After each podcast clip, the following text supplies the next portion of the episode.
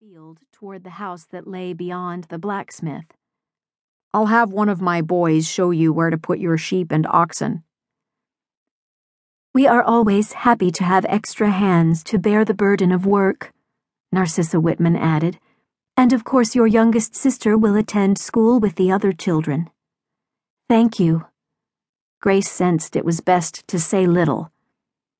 After a bit more instruction on meals and the like, Grace found herself and her sisters dismissed to the care of Harriet Kimball, who lived with her husband and children in the house across the field. I'll show you around, Mrs. Kimball said, looking directly at Grace. It's always nice to talk to someone new.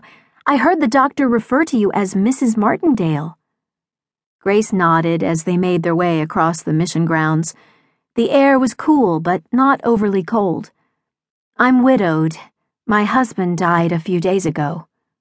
Mrs. Kimball stopped and patted Grace's arm.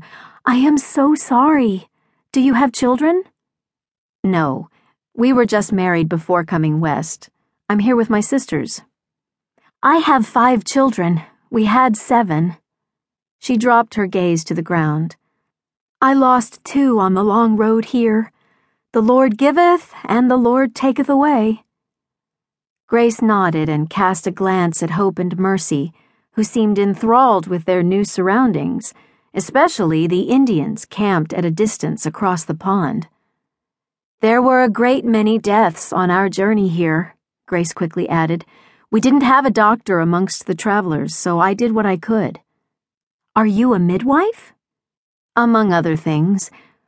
I am a healer. I was taught by my mother just as she was taught by her mother. The tradition goes back for generations. Frankly, I find those skills surpass most school trained physicians. Well, it's probably best you don't tell Dr. Whitman your thoughts. He doesn't appreciate his ways being called into question.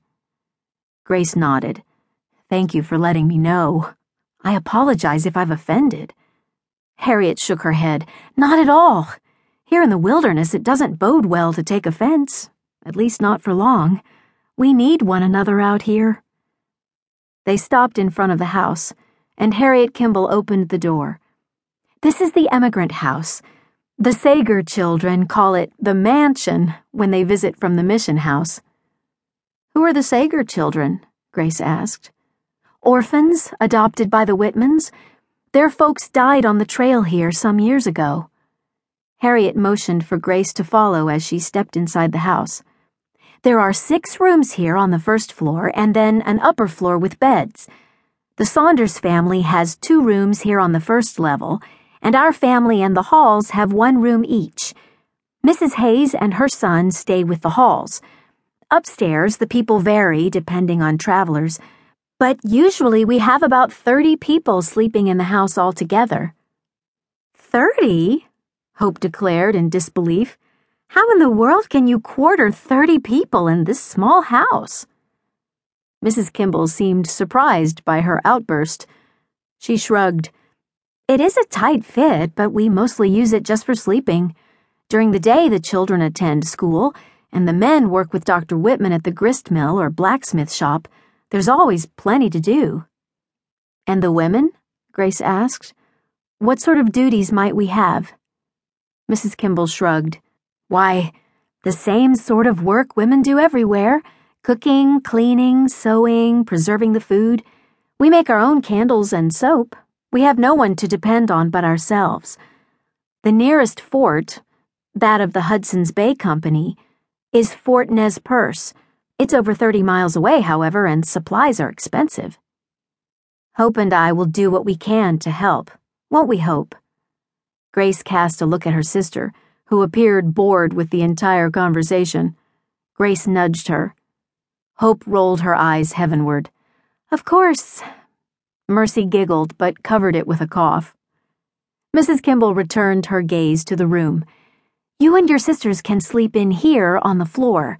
I'm sorry there aren't enough beds, but it's warm and out of the weather. We're used to sleeping on the ground, so it really isn't a problem. Grace glanced around the simple room. I'm just grateful that we've been allowed to stay. Once they were alone, Hope edged